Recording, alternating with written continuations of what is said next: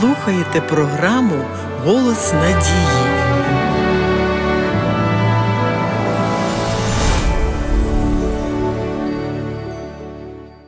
Якось одне подружжя вирішило в горах помандрувати. Подорожуючи, вони побачили натовп, що спостерігав за хлопчиком, який застряв на виступі скелі.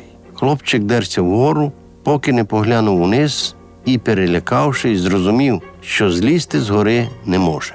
Блискавично оцінивши ситуацію, чоловік і дружина піднялися до хлопця і забрали його звідти. Всі безмежно зраділи. Однак після цього інциденту виникло запитання: як сталося, що нікому не спало на думку врятувати дитину? Можливо, відповідь проста: ми живемо у віртуальну епоху. Більшість людей воліють спостерігати, а не робити, фантазувати, а не переживати насправді, тобто жити у світі віртуальної реальності. На кожного тренера футбольної команди є тисячі аналітиків і критиків. На кожного державного керівника є десятки тисяч критиків. На кожну людину, котра наважиться щось зробити, є натовп спостерігачів і оглядачів, які трактують її дії на свою користь. Куди ж ми прямуємо в цю віртуальну епоху? Запросіть групу дітей зробити щось разом, пограти, збудувати човен. Їм доведеться вирішувати, чи зможуть вони пропустити улюблену передачу або не пограти в комп'ютерну гру, яку вони запланували.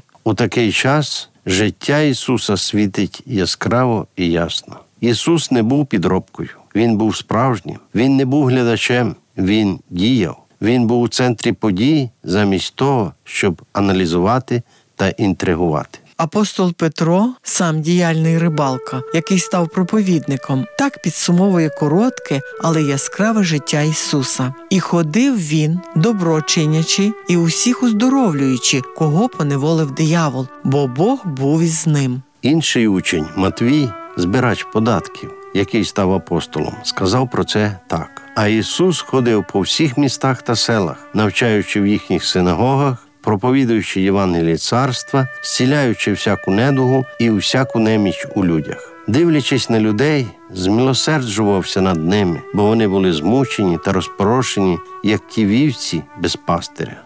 Ісус проводив чимало часу, проповідуючи і навчаючи, але навіть більше допомагаючи іншим. Для нього слова та діла були одним цільним, неподільним. Вони приносили надію, втіху, нове життя. Бо син людський прийшов, щоб знайти і спасти, що загинуло. Коли настав час, про який раніше Ісус говорив своїм друзям, Він твердо вирішив здійснити те, заради чого, власне, і прийшов на землю. Христос попрямував з учнями до Єрусалима, знаючи, що більше ніколи не повернеться до Галілеї. Він пішов до Єрусалима на Пасху.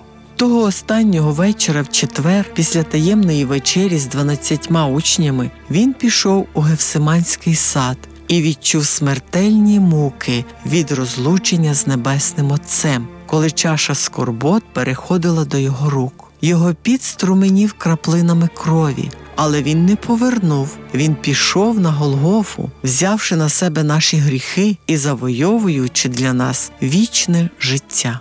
Справжні християни діяльні, як Ісус. Вони різного віку, мають різні характери і зовнішній вигляд. Проте у всіх них є одна загальна риса. Вони люблять Ісуса і віддані йому, захоплюючись життям Ісуса, Його жертовністю та милосердям, вони стають схожими на нього.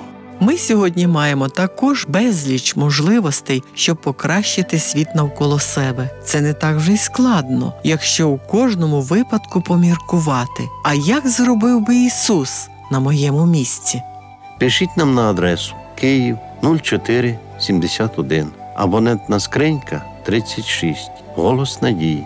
Або дзвоніть нам на безкоштовну гарячу лінію з будь-якого мобільного оператора за номером 0800 30 20 20.